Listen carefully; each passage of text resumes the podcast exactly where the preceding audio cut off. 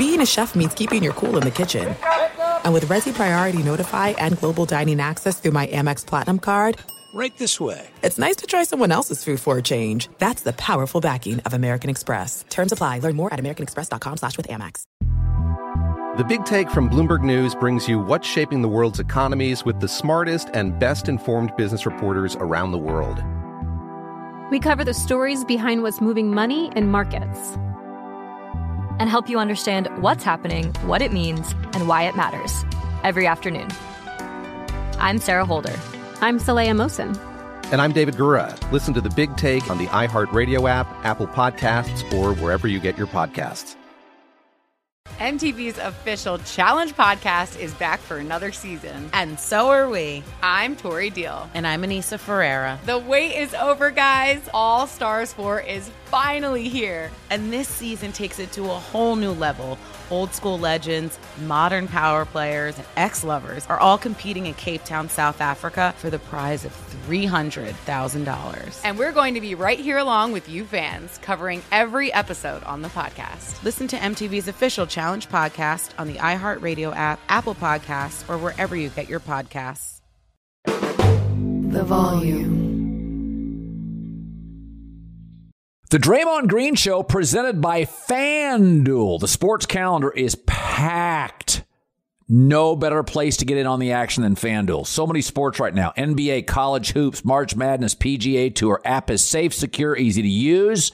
They've got exclusive offers, boosts, all that stuff this month on FanDuel. And when you win, you get paid fast. So jump into the action. They have live betting. You can combine multiple bets, same game and a same game parlay. Try out same game parlay plus today. Start making every moment more and download the FanDuel app today. 21 plus in select states. FanDuel's offering online sports wagering in Kansas under an agreement with Kansas Star Casino LLC. Gambling problem? Call 1-800-GAMBLER or visit fanduel.com slash RG. Colorado, Iowa, Michigan, New Jersey, Ohio, Pennsylvania, Illinois, Tennessee, Virginia. 1 800 Next Step or text Next Step to 53342, Arizona. 1 888 789 7777 or visit ccpg.org slash chat, Connecticut. 1 800 9 with it, Indiana. 1 800 522 4700 or visit ksgamblinghelp.com, Kansas. 1 877 770 STOP, Louisiana. Call 1 800 327 5050 or visit www.ma underscore slash problem gambling. Visit www.mdgamblinghelp.org, Maryland. 1 877 8 HOPE New York or text HOPE New York 467 369 New York. 1 800 522 4700 Wyoming or visit www.1800gambler.net West Virginia.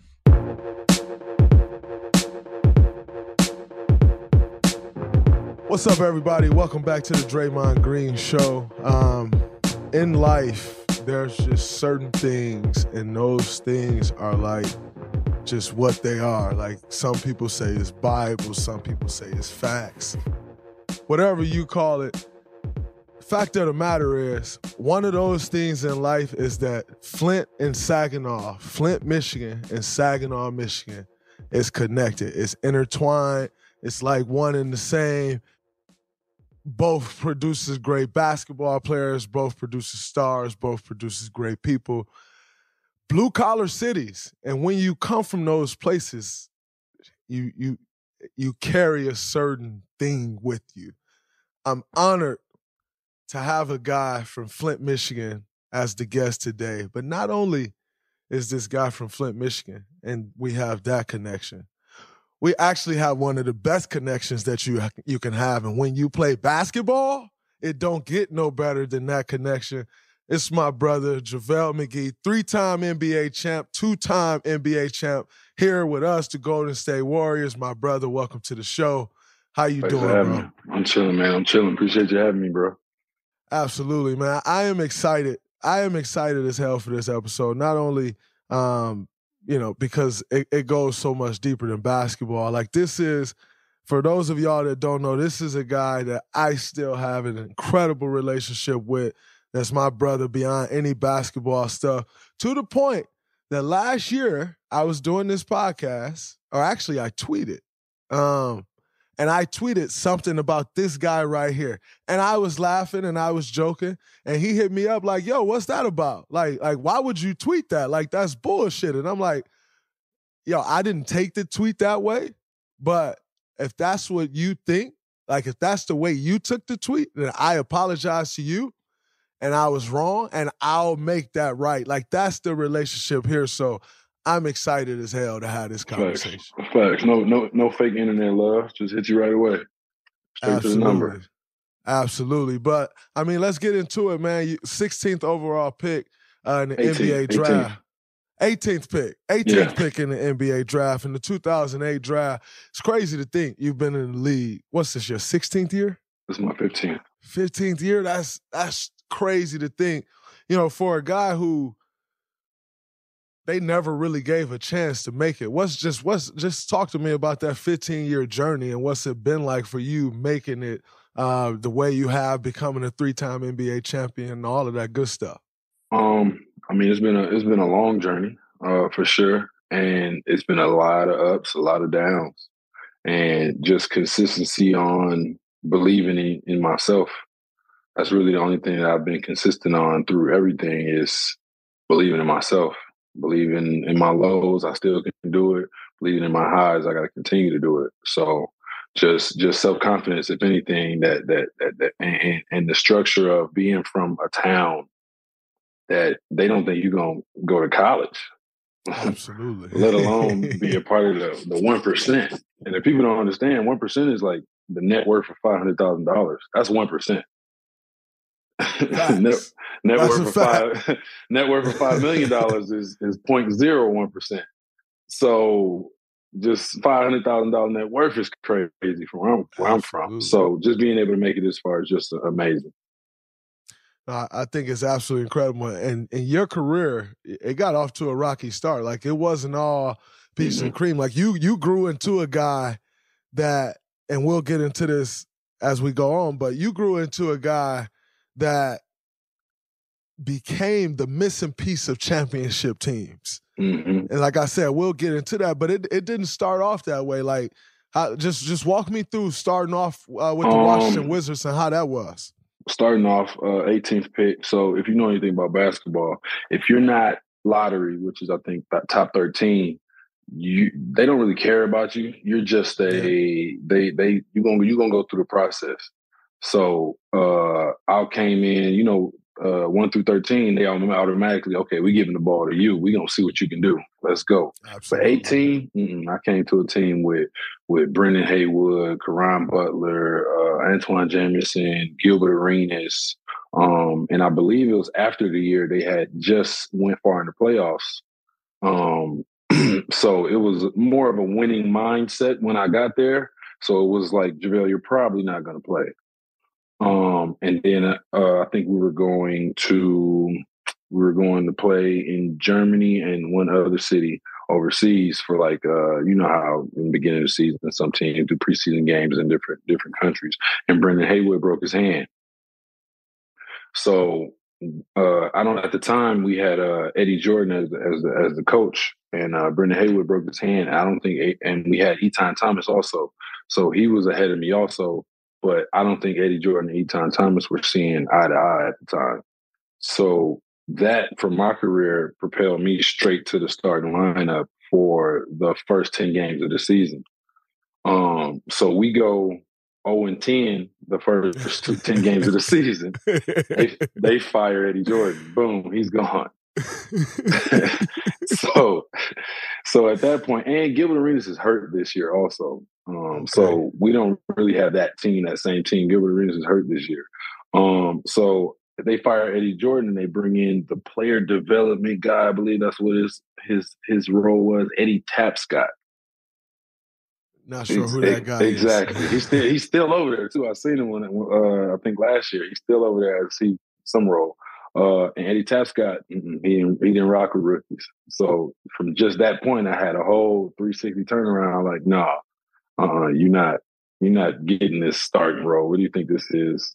And it was, it was over from there. I was, I was sent to the bench and to, to that rookie role, that humbling rookie role. So my, my, my rookie year was extremely humbling uh, at that point. Um, I believe the next year they hired uh, Eddie Tasca was the interim coach until the end of that year. The next year, I believe they hired Flip Saunders. Mm-hmm. Um, and I and me and Flip Saunders never really rest in peace. Uh, me and Flip Saunders never really uh, saw eye to eye. Um, but it was it was in, in part of him being a, a, tenured coach that knows a lot, and me being a young young player that that understands how to communicate with coaches, but doesn't realize once I get to the NBA, these aren't your bosses. These are your your uh, coworkers. Absolutely. And and you guys' relationship should be a co-worker vibe. It's not like college where you look at your head coach is like, oh, whatever he say goes. Like, uh, you know what I'm saying? So it, it was different, and that, that that's also a maturity thing. Like, I wish I wish at uh, rookie transition program they teach you about that. Like, your coach is is your coworker. He's not your your boss and you go into it, yeah, you go into it with that mindset. And sometimes, and I feel like I went into that mindset, and some things I couldn't take. Like I'm from Flint. Like somebody talk to you crazy or talk to you a certain way, you don't respond the way you should sometimes. And I, I was an extremely short fuse back then. Um, so we we didn't really get along. I believe I sat maybe like 42 games DMPs my sophomore year. Uh, from just not getting along with the coach, if anything. I don't know if it was play or what it was, but just not being on the same page. Um, I believe the next year he got fired, or yeah, I believe he got fired, and then it was uh, I can't remember his name, but he was the coach. He and then we got another coach. I forgot his name though. I, I always forget. But that's four coaches mm-hmm. in my first two, three seasons on on my first team. Um, so which is crazy. I'm a, uh, I'm I'm there with some other young guys, Nick Young, Andray Blatche, Dominic McGuire, and we all just trying to figure it out. But we're all extremely immature. Uh, Gilbert Arenas wasn't healthy, so we didn't get to see the example of the Gil everyone knows in the gym at 3 a.m. Uh, coming back late three, four times. A year. We had the I'm injured, so I got a bag. I'm, I'm having fun, Gil. and it rubbed off a little bit on all of us for sure. Yeah. Um, so we we picked up some, a little bit of bad habits early on in my career. Um, I get traded my third year, I believe. I go to Denver, um, and I think I got traded for Nene. Um, yeah. I went to Denver, and it's a whole different coaching staff. I got Coach Karl. Um, now, me and Coach Karl, we didn't we didn't get along in, in a certain sense. Um, but my aspect of me not getting along with Coach Karl was more, you got Kosta Koufos starting ahead of me right now. That was no offense to Kosta, that's my guy. But even Kosta said to me, like, you should be starting. like, so when the guy ahead of you is telling you that, it's just like, what's what's really going on? Why why why are we doing this? But that was before I realized the politics that goes in with basketball. Mm-hmm uh, the relationships you have to have with GMs on these teams. Um, Absolutely. Like it's just so much I learned actually after going to the Warriors. So, so, so I, I, have a question for you. So check okay. this. Uh, mm-hmm. Do you think because early on in my career, I felt like it's what I noticed just from the outside looking in. Obviously, I'm not in Denver, but I think, or I thought, and I still think due to the contract extension that you signed with the Denver Nuggets, that George Karl was punishing you for that contract that the Denver Nuggets signed you to. For sure. Because that's what sure. it looked like to me. It, felt like he didn't he didn't like the fact that that I got that ex- extension, mm-hmm. even though that that playoff series before I was a major part of that playoff series, uh, mm-hmm. playing against Kobe uh, and the Lakers. Me and Kenneth Faried we uh, I don't know if it was that year or the year after we had uh, 57 wins the year after, after that I believe. So we had a good team and we are playing well. Mm-hmm. Um, I don't want to say I was the best pro in the world, but I was also a young guy who had a, a hell of a motor and who wanted to play basketball. Like I love playing basketball. If I'm doing anything, it's playing basketball. I want to play. Um, so I definitely felt uh, I don't want to say envy or anything, but more of a this guy doesn't deserve this, so I'm gonna punish him for it type of energy. Mm-hmm. And that's how I felt about that situation. Um, and then he left. I don't know if left or got fired, and then uh, Brian Shaw came in. Brian Shaw came in. So that's six coaches in my first six years, mm-hmm. I believe. Uh, so Brian Shaw came in. Brian Shaw came in, and me and Brian got got along pretty well. But I had the year before Brian Shaw came in, I got injured. Mm-hmm. And I had a stress That's fracture the rod in my shin. your shin, yeah, right? Yep, yep. okay. I got a I got a rod in my shin right now, and I'm having for life. Um, but yeah, I had a stress fracture in my shin, so I got to I only got to play, I believe, ten, maybe five games starting under Brian Shaw until I had to go out and uh and, and just rest my my shin. Um, so I never actually got to play for Brian Shaw. Um, and then I believe they bought no, no, they traded me to to Philly after that. Yeah. So that's seven coaches. and then I and, and then I uh and then I got waived or they bought me out. They bought me out after that. So in my mind, I'm at a moment where oh shit, like I got bought out. I, I understood the buyout process, but of course I have the hundred percent belief in myself to where I'm gonna get healthy and I'm gonna be straight. But Mhm. at a certain point in my recovery from my shin, uh, you start getting doubt. You start doubting yourself and doubting like, uh, is this gonna last? Like, is, is it over for me? Like, this is an injury that some people just don't come back from. And am I am I one of those people? So uh, after that summer, I had I got bought out. I went to I signed a two year team option um, to Dallas. Dallas. Um, Yeah. If I'm right, that's eight coaches or seven coaches. That's eight. eight coaches. Uh, and with Rick Carlisle. Um, I'm still feeling the pain in my shin, but the doctor tells me, well, the best news is you can't break it again. So you can just fight through the pain. So in my mind, I'm like, well, forget it. I can fight through the pain as long as it don't break. That's all I'm worried about. But if you really think about that, that's a crazy That's thing. crazy. to- like you're supposed to think. live in pain every day. Like I- every time you take to court, you're supposed to feel pain. That's nuts. That's crazy. That'll And- and make it's you even- hate basketball. You see what I'm saying? And it's a crazy aspect of myself being able to put myself in that mental mindset of fuck it. I'm I'm grinding. This is what I, what I'm here to do. I'm, I'm gonna do it. I'm gonna fight through this pain rather than just being like, you know what, just no, it still hurts. Sit out. But Mhm. I took that I took that advice and I took it to heart and I said, You're right. It, it made sense to me. It's not gonna break. Um, so I might as well play through it. So I played through it that year. I didn't play a lot that year. I was I was it was it was hard for me to condition that year just because I was still in pain. Mhm. So I, I I I gained a couple of pounds. I was about 270. 270. I thought I was buff, but I didn't realize I was fat. What's, what is your so to put into perspective? What is your comfortable playing weight? my comfortable playing weight 255. okay, at 15 pounds, you feel every single one of them. Every I'm not jumping as high. I feel every time I jump. Like, but in my mind, I'm like, and this is coming off of the Dwight Howard era of him Yes. dominating every center. You having oh yeah, Dwight's next. Uh, let me do some push-ups and some extra bench presses before this game because Dwight is a beast. Um, so I'm like, okay, maybe I need to be bigger. Maybe this is fine. and trying to play through that. And that year, uh, so that year went through. I didn't play a lot. There was nothing, nothing really to talk about. And they they decided not to pick up the team option the next year. So now I'm I'm I'm in a point in my career where I'm like, okay, uh, I don't know. I don't. I have no idea what's going to happen now. There's not a guaranteed year coming somewhere else. There's not. No one's calling the phone, anything. And I'm injured, low key. Not injured, but I'm in pain. You say that. I'm still in pain. So I'm trying to figure things out. But I never doubted myself to where I, I, I knew in my mind if I get healthy, it's over for everybody. But I mm-hmm. just got to figure out how to get healthy to to the to the when when when you're when the doctor tell you it, you won't break it, it's fine. It, you just got to deal with the pain. Is that like a doctor you're going to see, or is that a team doctor? Uh, it's the it's the team doctor, and it's also the doctor that did my surgery. Okay. Um, I, I chose not to go to uh, the. But this is a funny thing too. Uh, I don't like the fact that doctors have no um, empathy at all.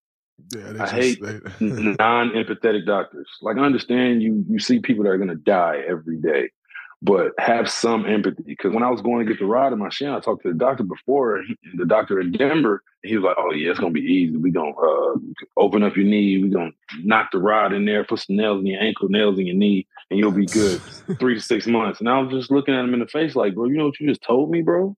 what? You gonna open up my knee, throw a rod in the middle of my bone, and put a and put screws on my ankle and my and my knee?" So I was like, nah. Uh, and they were saying it's a it's a possibility you could just rest and heal it for six months. Uh-huh. So I was like, well, I'm gonna try to heal it for six months. Then I don't want to get surgery. So I do the healing for six months, and they're like, "No, it's still there. You gotta get the surgery." So just the way the doctor was talking to me, and the, the, yeah, just be a go put a rod in. I was like, "I'm not going to you. I'm going to somebody else."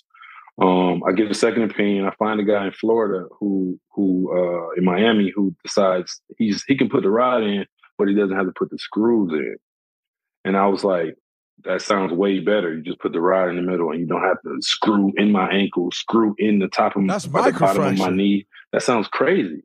Like that didn't make sense to me. So I went with the guy in Miami, and he put a rod in my in my shin, and uh, yeah, that, that's how that went.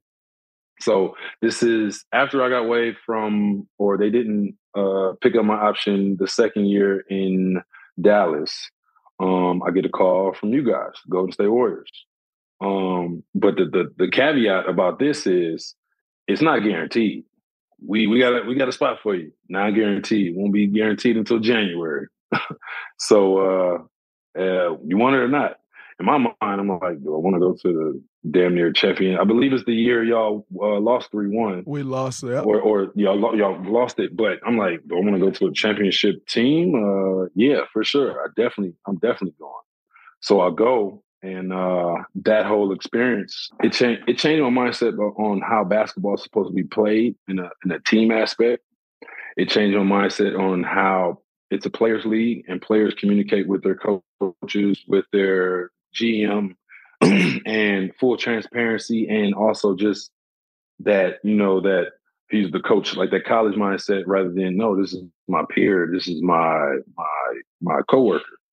Um, mm-hmm. um it changed my mindset on that aspect um and it really just showed me what championship basketball is about. And it changed your your career by far by far changed my career changed the perspective of i had always had that perspective that chip on my shoulder of oh, mm-hmm. oh this is the guy from Shaqtin' the Fool it's the guy who who made funny plays and this and that. He's not that smart. And uh, definitely going to Golden State changed the whole 360. It changed 180 really. Of, Let's of, talk about that. So so Shaqtin' the Fool, um, because this is actually something I really want to talk about. When we when we just got on this call, obviously no one will see this, but uh, Jackson, our producer, asked JaVale, "Are you on a laptop?" JaVale said, uh, no, are you on a computer? JaVale said, I'm on a laptop. And I said to Jackson, he he was like, okay, cool. Um, and JaVale said it, I, yeah, I'm I'm a big tech guy. And I said to Jackson, one of the smartest guys when it comes to any computer or anything with a computer, but really in life, one of the smartest guys I, I know when it comes to these computers. And I said all of that to say, you had this reputation of, like you said, almost like a clown, like Shaqtin' a Fool. Uh, he makes these dumb plays, this, that, and the other. Now, quite frankly, as a part of the media now, although I don't operate like most media operate, um, everything's narrative driven, right? Like you get these narratives, they take on a life of their own.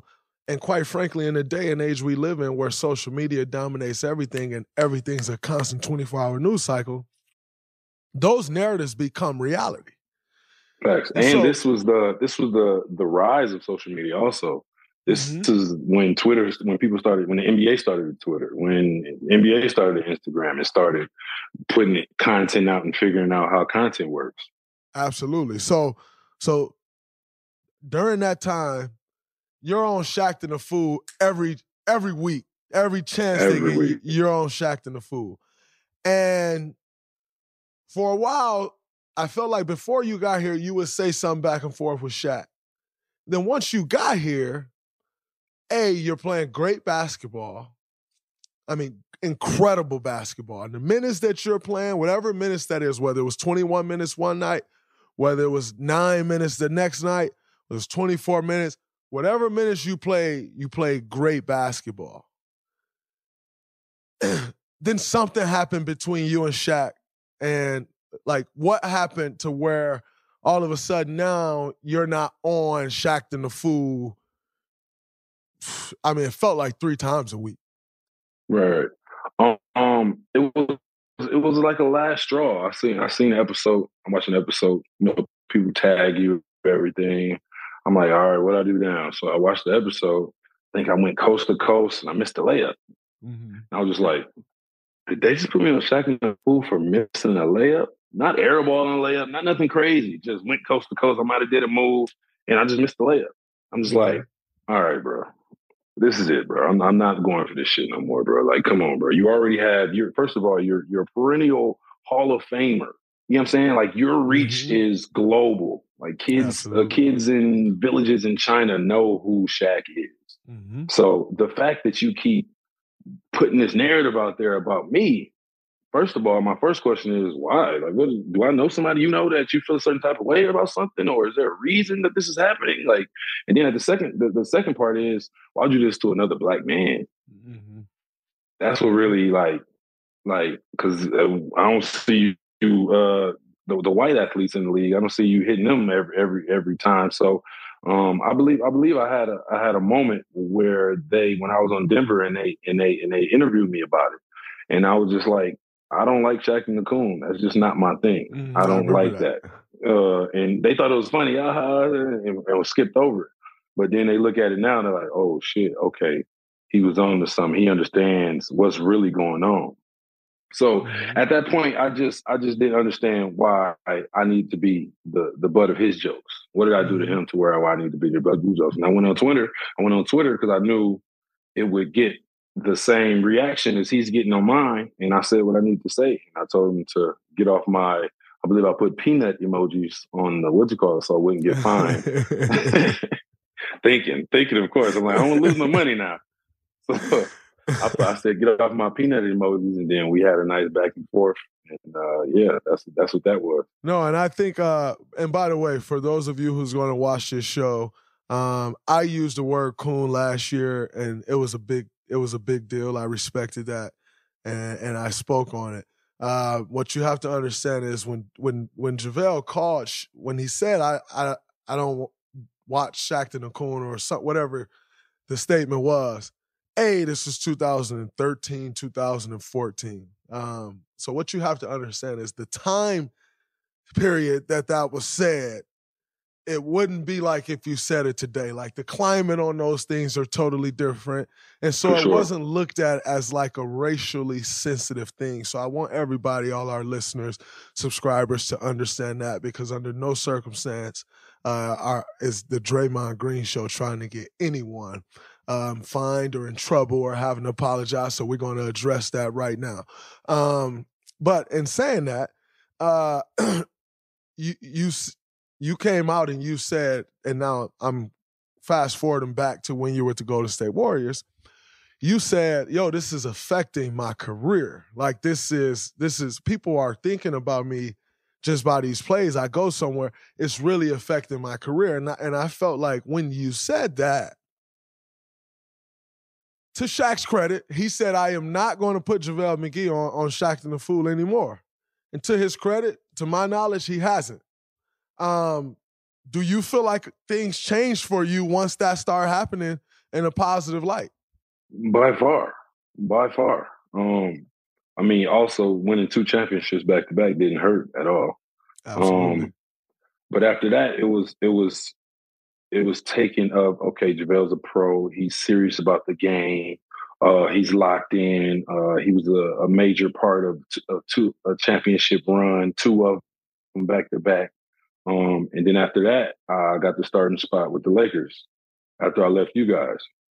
Um, mm-hmm. and, and and and in my mind, I'm like starting center. How do you how do you go from being waived uh, three years ago from a team to being a starting center on the Lakers? Mm-hmm. Um, and I actually had my best year that year um, yes, with LeBron. Um, yes, I think I had like I averaged twelve and eight, which isn't crazy numbers, but for me that was the highest numbers I had had. I was thirty. It's also per, it's also you were averaging 19 minutes a game, 20 minutes a game. That so too. the per 36, which a lot of people judge off of, per 36, those averages are probably like 20 and 14 or some, yeah, or something was, like was, that. Per 36, they were all star numbers. Mm. For sure. Um, so so after that year, um, I re-signed with the Lakers. Um, and I'm also the starting center and AD comes um to the team. Um, and we win the NBA championship. Get off the bench, bet the NBA with FanDuel, America's number one sports book. Right now, FanDuel's giving new customers 10 times your first bet in bonus bets. Doesn't matter if your first bet is an air ball. You'll get up to $200 in bonus bets, win or lose. Okay, all on a top-rated sportsbook app at FanDuel that's safe, secure, easy to use. Don't miss out. Just visit fanduel.com slash Colin, fanduel.com slash Colin. Then place your first bet. $200 in bonus bets guaranteed. Make every moment more with FanDuel, the official sportsbook partner of the NBA. 21 plus in select states. FanDuel's offering online sports wagering in Kansas under an agreement with Kansas Star Casino LLC. Gambling problem? Call 1-800-GAMBLER or visit fanduel.com slash RG. Colorado, Iowa, Michigan, New Jersey, Ohio, Pennsylvania, Illinois, Tennessee, Virginia. 1-800-NEXT-STEP or text NEXT STEP to 53342, Arizona. 1-888-789-7777 or visit ccpg.org slash chat, Connecticut. 1-800-9-WITH-IT, Indiana. 1-800-522-4700 visit ksgamblinghelp.com, Kansas. 1-877- 770 STOP, Louisiana. Call 1 800 327 5050 or visit www.ma underscore helpline.org slash problem gambling. Visit www.mdgamblinghelp.org, Maryland. 1 877 8 Hope New York or text HOPE New York 467 369 New York. 1 800 522 4700 Wyoming or visit www.1800gambler.net West Virginia. There are some things that are too good to keep a secret like how your Amex Platinum card helps you have the perfect trip. I'd like to check into the Centurion Lounge. Or how it seems like you always get those hard to snag tables. Ooh, yum. And how you get the most out of select can't miss events. With access to the Centurion Lounge, Resy Priority Notify, and Amex card member benefits at select events, you'll have to share. That's the powerful backing of American Express. Terms apply. Learn more at americanexpress.com slash with Amex. This is the story of the one. As head of maintenance at a concert hall, he knows the show must always go on. That's why he works behind the scenes, ensuring every light is working, the HVAC is humming, and his facility shines. With Grainger's supplies and solutions for every challenge he faces, plus 24 7 customer support, his venue never misses a beat. Call quickgranger.com or just stop by. Grainger, for the ones who get it done. I'm Saleha Mohsin, and I've covered economic policy for years and reported on how it impacts people across the United States. In 2016, I saw how voters were leaning towards Trump and how so many Americans felt misunderstood by Washington. So I started the Big Take DC. We dig into how money, politics, and power shape government and the consequences for voters. It's an election year, so there's a lot of focus on the voters that TikTok is reaching. The initial reaction is like, oh, things are looking so resilient. I don't want to be too pessimistic, but I just don't see the political will down in Washington right now to, to change their tune. I think the American electorate has been signaling that it expects a rematch of the 2020 election. These are unprecedented times. With new episodes every Thursday, you can listen to the Big Take DC on the iHeartRadio app Apple Podcasts, or wherever you get your podcasts. Absolutely. Um, my Wait. third. Big time. No, don't, don't flex on me now, champ. I, I know it's the third. Don't flex on me, big dog. So, so it, dog. after after your first year here, um, mm-hmm. which I felt like at that time, um, DeAndre Jordan still very prominent in the league. Uh, arguably at that time not really arguably the best lob threat in the league at that time. You solidify yourself as arguably the best lob threat in the league. To this day, I always tell people, best lob threat I ever played with. Um, you leave your body, you just throw it up anywhere. And see, one thing that I don't think people understand is when I say best lob threat, it's, it's actually you and Andre Iguodala. But when I say best lob threat, it was that I could throw it up there, and and if you can't dunk it, see most guys you throw a lob to, and if they can't dunk it, they miss it, the ball go out of bounds. Some, if you can't dunk it, you'll just grab the ball and come back down. Mm-hmm. And so so you you solidify yourself as arguably the best lob threat in the league after year one with the Warriors, you had offers to go elsewhere for a little more money. Yeah. What what what made you say, nah, I'm not I'm not taking that. I'm gonna come back to the Warriors for a second year and and take a minimum again? Um take tasting that championship, man. Seeing seeing what it took game one to game 82 to every game in the playoffs of what it took, the brotherhood that I felt, the the energy, the way the Warriors organization treats their players. Mm-hmm. I had been to mm-hmm. three, four teams, and the Warriors by far still to this day treat their players the best out mm-hmm. of anybody. Just just one aspect of of the way that the Warriors does uh dinners on the road. Yeah. I still haven't seen that. And I've been on four teams after that, I believe. We appreciate you, Joe. Peter. For appreciate sure. those dinners. For sure. Just just the, the aspect of that, being able to, to to congregate with your teammates, not only your teammates, but your teammates, friends, and family, and not worrying about the bill. Just yeah, order whatever you want. We're all just gonna congregate and fellowship and, and really enjoy. And that that was one aspect. And I'm like, oh, I got to do this again. Like uh, a million more ain't gonna do it for me. I, I need to do this again, and it worked out you finished with the Warriors, win two championships. You didn't leave, go to the Lakers second year. You win a second championship. But while in LA, more things happen for you. Um, mm-hmm. Number one, uh, I feel like you and that Lakers team were the first guys to really learn how to like monetize social media from an NBA perspective. Like mm-hmm. pregame walking in, lifts, um, you name it. It's like all of a sudden you guys were producing content. For sure, for sure.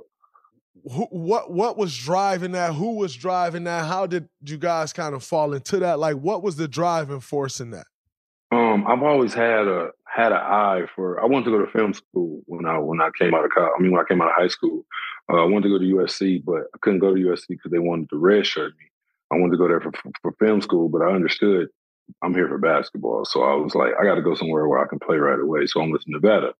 Um, so when I went to the Lakers, that's that's Hollywood. You know what I'm saying? Like it's Hollywood. The opportunities you get playing, just playing for the Lakers. I don't care if you're on the bench.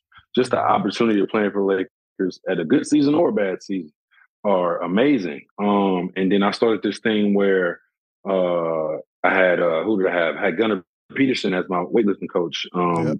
the first year. Uh, the thing about Gunnar is Gunnar is a celebrity trainer. Yes, like, he is.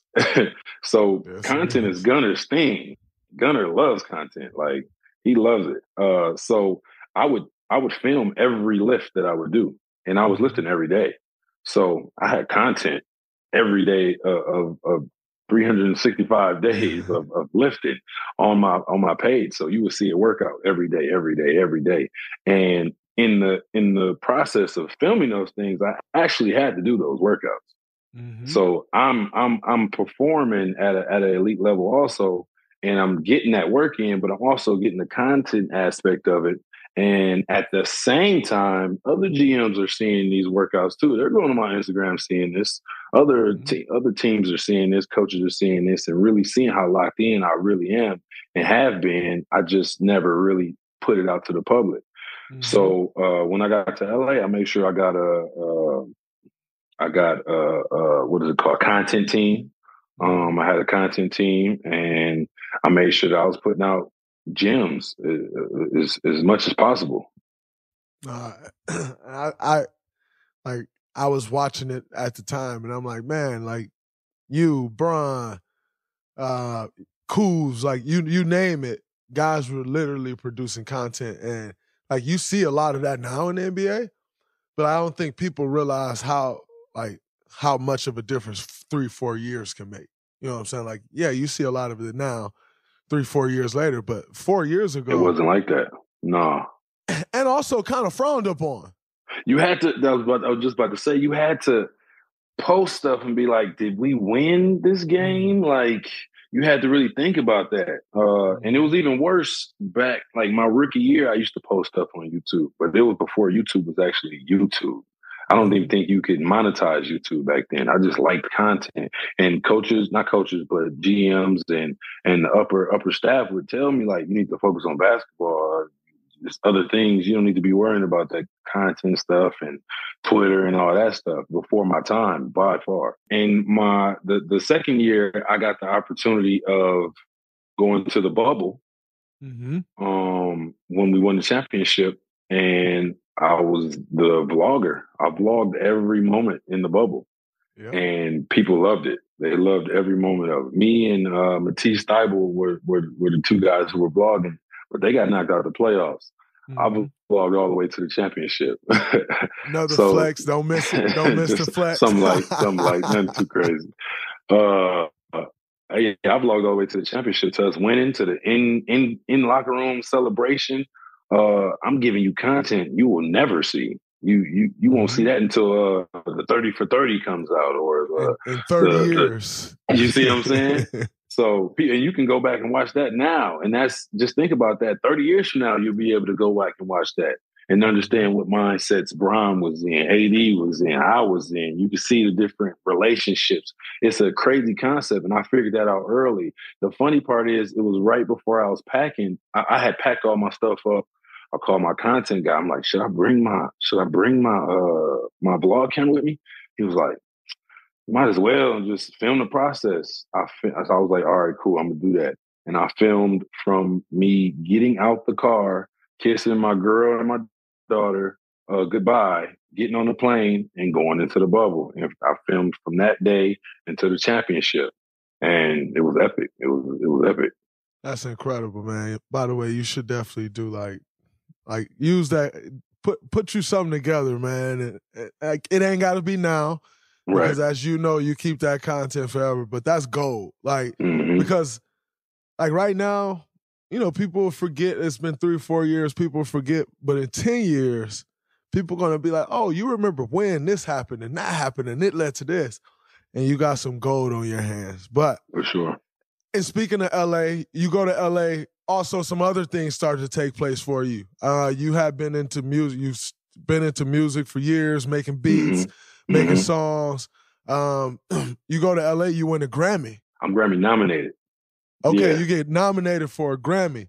Yeah. Like, talk about that. Active basketball player, and I I say active, active in the highest way, like winning championships Yeah. and yet being nominated for Grammys. Like, talk about that experience. Tell us the song, like how it came about, like, and also, and then how you uh, originally got into making beats and, and doing Yeah. different things with the music. Yeah. So so originally I got into music. Uh, like like like Jeremiah said, I'm I'm I'm a tech guy. Like you said, I'm I'm a big tech guy. So once I figured out, I seen online or something that you can make music through your computer. I was like, wait, wait, you don't need a whole mix board and all this crazy machine that you see, you know, the old videos on YouTube of Kanye making beats and he go runs over here, makes another beat. I'm just like, I can't afford to get all that stuff. Like I don't I don't but as soon as I found out in co- I think it was a college actually. I bought uh I bought maybe a, a six hundred dollar laptop. I downloaded FL Studio and I made some beats and then me and my roommate we made like an album. I hope that never comes out. I hope that no one ever finds that. We had a, a MySpace with our, with our with our album cover on it and six songs on it. It was crazy. But I was just making beats and it was just something I was interested in. It was just another passion of mine. Um, so then when I got to the NBA, I had a little bread on me. I went and got me an iMac. The first thing I downloaded on an iMac is Logic Pro, which is a, a, a, beat making uh, program. Um, so I download that. So I'm working on that. I have been working on it for at least 10 years, making beats, but nothing crazy. I just I didn't have a feel for it yet just because I didn't really know the ins and outs of how it really works. I used to think you just use the stock beats. I didn't realize you have to meet other producers and other producers that give you drums and different sounds to really enhance your producing. Um, once I got to Golden State, actually, uh, I was, I believe I was playing eight minutes a game. So I, I had a little bit more time than guys like you who were playing 25, 30 minutes a game and, and like that. So I was like, okay, I'm gonna get this basketball done, but I got a lot of free time. Let me think of different aspects of how I can uh, generate my passion and, and, what I'm really into. So then I started working with guys around the Oakland area, just making music. I'm in the studio with Iamsu. Uh, I met uh, Marky Basie, uh, a lot of a lot of people in, in, the Bay that I'm locked in with, and and the the energy it, it, was just amazing. I'm making songs, I'm producing songs, and it was just that that vibe. I carried that over that same energy over into LA. Um, so when I got to LA, I was in studios, I was meeting A and R's, I was meeting and everybody trying to meet as many people as possible while I was in LA to take advantage of that aspect of playing for the Los Angeles Lakers. Um, and in the process, I met this uh, uh, amazing songwriter named um, Pooh Bear. And, and, he's Justin Bieber's main songwriter. Uh, I met I had met Pooh Bear probably four summers before, and I had met him in the summer because I would stay in LA in the summer and I paid him thirteen thousand dollars to write two songs for me. Never used neither one of those songs. Never used neither one of them.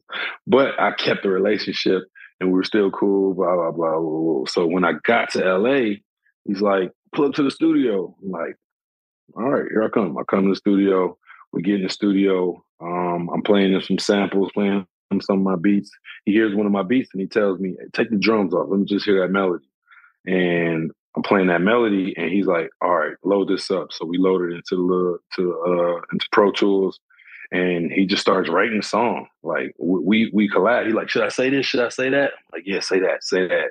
And we damn near write. We write the verse, the chorus, and the second verse, and that's it. That's all I heard of it. Wasn't no drums on it. Wasn't anything on it. And at the time, it wasn't like, "Hey, come to the studio so you can make a song for Justin Bieber." Nah, it was just come to the studio. So we came to. So I came and I, I, did that. We made that. We made one song. It's the only song we made. And it was over. It was like, all right, cool. Appreciate it, bro. Cool vibe, cool session. And that's usually how producing works. People don't understand. People think producing is just, hey, give a beat to an artist, he uses it, and now you're platinum. Nah. Being a producer is hard work. You have to be in the studio when these artists want to be in the studio. Yeah. And, and you have to have the type of beats that that artist wants to listen or rap or sing to when they feel like it. So it's three in the morning, like, all right, I don't feel like doing trap anymore. I want to do an R&B record. Got any? Ah, let me pull up this laptop. All right, here goes some beats. And it's not, oh, I got one beat, here you go. It's you got 20 of them I can listen to. Like, like you want me to give you 20 so you can pick one?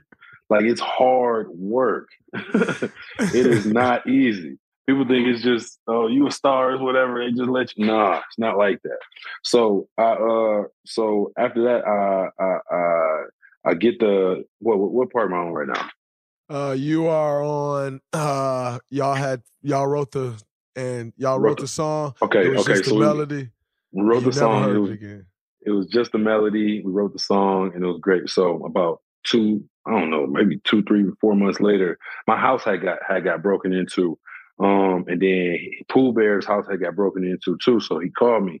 He calls me. He's like, "Hey, I heard your house get broken into. Can you give me some details? Like, I'm trying to figure out who robbed my house also." So we just talking about that. And then at the end of the con- combo, he's like, "Man, I'm sorry to hear that." Blah blah blah. He's like, "Oh yeah, you made the album." I'm just like, "What? Like, what are you talking about? What album? We didn't talk about any albums or anything." He's like, "You made the, the Justin Bieber album." Like, well, that's a great way to end this conversation. Like, damn, like that's fire. Like, amazing. I made a Justin Bieber album. Like, and and the song on the album is uh it's on his Changes album, which got nominated for a Grammy. And the way that uh, Grammy nominations work is if an album is nominated for a Grammy, the producers on that album are nominated for a Grammy, the writers on that album are nominated for a Grammy, and the singers on that album and nominated for a Grammy. So that's in turn how I was nominated for a Grammy for being a producer on a Justin Bieber album. That's insane. That's yeah. like that's nuts to be on a, on a Justin Bieber album. That's crazy. Um, so now, like, like what's going on with the music now? Um, like, what can we expect? Like, are you diving more into the music now? Are you taking a break? Like, where where are you with it now? Um, I'm locked in. I'm locked in. Um, I'm I have I have I probably got like 20 finished songs right now. Wow. Uh, yeah, and I got some. I got like five with major artists, but unfortunately, some of the major artists are like in legal trouble right now. Mm-hmm. So that's the thing about rap artists. Like you're like you never know. Like it might be legal trouble. It might be this or that. Um, but yeah, I got I got a lot of tracks uh, that's just sitting on the shelf right now that that I need to put out. I definitely lock in and just put them out and just see what the world thinks of them. Um, but I'm still locked in the music. I got I got my, my little studio set up over here. Like I, everywhere I go, I put a studio in my house. And before we get out of here, um, obviously we're touching on the music, but just want to really get back to basketball before we go. Our time is almost up. But uh, you went to Dallas Mavericks this year, um, mm-hmm. signed a very nice, lucrative contract in the offseason, and uh, the year hasn't quite gone how you would expect it once you signed the contract. Just what's your what's your mindset been like? Uh, you know, sometimes you play, sometimes you don't. Uh, kind of like back dealing with some of the stuff that you were dealing with early on in your career. What's your mindset been like just going through this season? Um, going through it again is is at this age and at this at, at my tenure on what I've done in the league uh, the person I am, the man I've grown into, uh, how I've matured. Um, I'm. It, it, it's a lot. E- it's not to say easier. It's a lot. Uh, it's a lot easier to to to to dive into it and to and to weave my way through and figure out what I need to do to stay uh, a professional, to make sure I'm still here for my team, to make sure that when I do get the opportunity to go in there and do what I do, that I, I, I do it to the highest ability. I stay in shape. Uh, I'm not a. Uh, unfortunately, some people when when when they get demoted, I guess you can say, uh, because I definitely came in here to be the starting center. Mm-hmm. Um, when when when they get demoted, they tend to become a cancer to a team. Um, and that's never been my my my mo. That's never been my my character. My character is I'm going to do whatever it takes to win.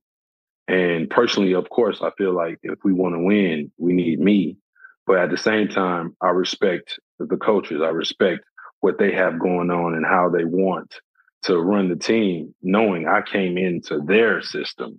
You know what I'm saying? Mm-hmm. So mm-hmm. I respect everybody's decisions. I don't agree with everybody's decisions, and you don't have to. You, you live uh, a life to disagree. You live in a free country. You can feel how you want to feel.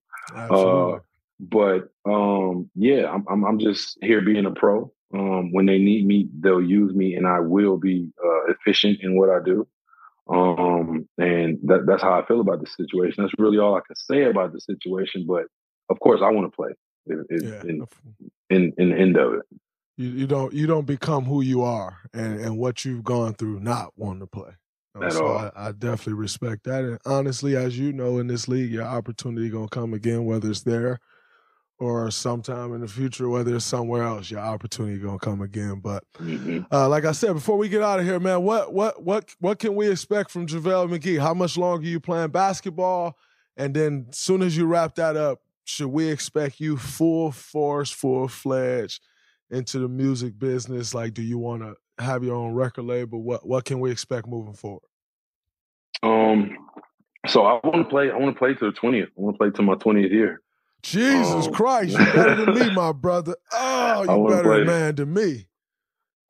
I love the game, man. I love the game. It's so fun, man. It's so fun. It's still as fun as it was when I was a kid. Just basketball is such a, a amazing game. It's just the camaraderie, just just going in there and, and, and banding together with your brothers to fight a, another band of brothers. It's just something I was born to do, and I love it. Um, right now, I'm signing to my 17th year. So uh, hopefully I can extend somewhere for another three years and just keep the train rolling. Um, and on the music aspect, man, I got so many things I want to do with music when I actually have time. Like I said, it's a, it's a real job. It's not a something you can dabble in, put a toe in. It, and I have a, a, the utmost respect for artists. So much respect. Um, I, I want to do. I want. I want to test my hand at the A and R, at the at the at the more Yeah, because I have a I have a beautiful ear for music. I, I know how to pick an artist. It's, it's, a, it's, a, lot of artists that are popular now that I was listening to when before they were popular and before they mm-hmm. they they had those platinum hits, and I was just like, dang, if I was if I was an A and R somewhere, I could have signed that artist. I could have yeah, that type of energy. So that that's my ultimate goal when it comes to the music game. Of course, to keep producing music, uh, but definitely A and R is, is, something that I'm extremely uh, passionate about. That's great, my brother. I appreciate you coming on the show just to hear your journey. Uh, what I just learned about the music industry. I, you know, I, I, as you know, I have friends in the music industry, and for me, it's just always a business that I'm continuing to learn. And I, it's a hell of a business. As a fan of of music, like to to learn and understand the business side of it more and more, I feel like it's done something for my ear. I feel like it's done something for my appreciation. I feel like it's done something for my respect uh, for producers, for artists. I always say that about basketball, like basketball fans, like if you actually understood the business, like if you took the time to actually learn the business, your monster. outlook on it would be totally different. You know, like you you'll see certain things going on. You'll sure. better understand them. Like you'll better understand guys' rotations. All of a sudden, this guy isn't playing because he's on a contract year and the team want to lower his number. They can get away with it. Like just all the different things. And and, and I just had the opportunity to learn some of that, uh, uh especially on the music side in this interview. I can't thank you enough, brother. I wish you the best. Uh, I wish you the best this year as well. I know, like like you said, uh, they want to win, you you got to play. And so sure. I know as it come down to it, you'll play. And I appreciate you, man. Draymond Green show, brother. Can't you already know, you man. Enough. Congrats. All love, bro.